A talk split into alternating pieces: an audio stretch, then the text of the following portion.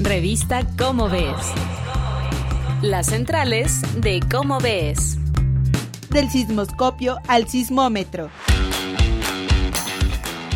Hola, me da muchísimo gusto saludarlos. Yo soy Claudia Ogesto y ustedes saben, estas son las centrales de Cómo Ves con mi amigo Sergio de Regules, que hoy, hoy nos traes un artículo fantástico porque es un recorrido, por lo que me decías, por la evolución tecnológica de estos instrumentos, de los primeros aparatos que avisaban cuando estaba temblando. Platícanos por favor, Sergio. Hola Claudia, pues enos aquí otra vez para hablar de un artículo que está en el Cómo ves número 297 de agosto de 2023. Se titula Del sismoscopio al sismógrafo y es de Caridad Cárdenas Monroy. Caridad Cárdenas Monroy es del Servicio Sismológico Nacional y ya nos ha escrito varios artículos relacionados con los temblores. Y Caridad nos cuenta que el primer registro escrito, o, digamos el más antiguo que se conserva, es un libro en bambú, escrito en chino, hace unos 4.000 años por un militar que se llamaba Xiao Hu y que se quedó curado de espanto cuando un temblor lo interrumpió a media batalla. Sin embargo, este no fue la primera vez que se midió un sismo, solamente el registro más antiguo que tenemos.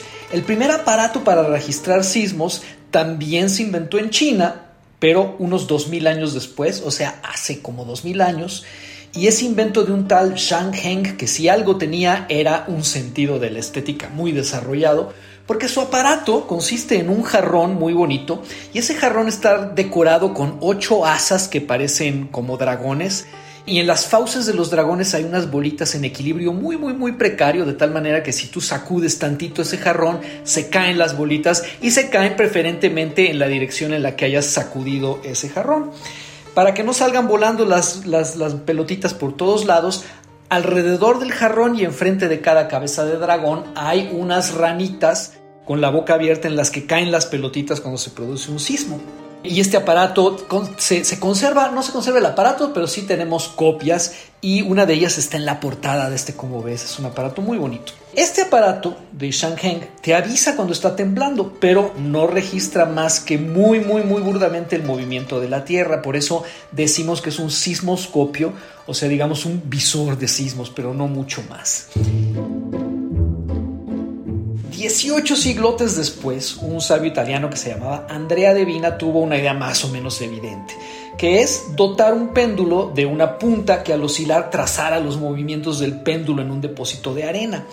Era un avance, pero lo malo es que el péndulo seguía oscilando después del temblor y que de todos modos los trazos en la arena no te decían nada acerca de cuáles fueron primero y cuáles fueron después. A finales de ese siglo, del siglo XVIII, tras unas erupciones horribles del Vesubio, otro inventor italiano que se llamaba Ascanio Filomarino equipó un sismoscopio del mismo estilo que el de su antecesor, dotado de un reloj que registraba la hora de inicio de los sismos.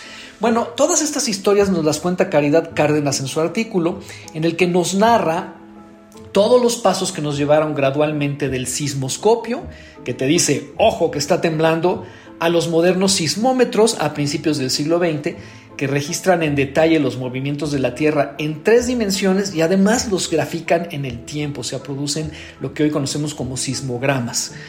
Y finalmente, hoy no solo tenemos sismómetros pequeños y precisos que transmiten sus datos por Internet, sino redes de estos aparatos distribuidos por lugares estratégicos para saber además dónde y a qué profundidad se produjo un sismo, para enviar alertas sísmicas y para usar los sismos como si fueran un ultrasonido de la Tierra y saber cómo está constituida en su interior. Más detalles, como siempre, en www.comoves.unam.mx, donde hay que irse al número 297 de la revista. Claudia, muchas gracias y nos vemos muy pronto otra vez. ¿Quieren saber más? Pues ya lo saben en las centrales de Cómo Ves. Hasta la próxima. Gracias, Sergio.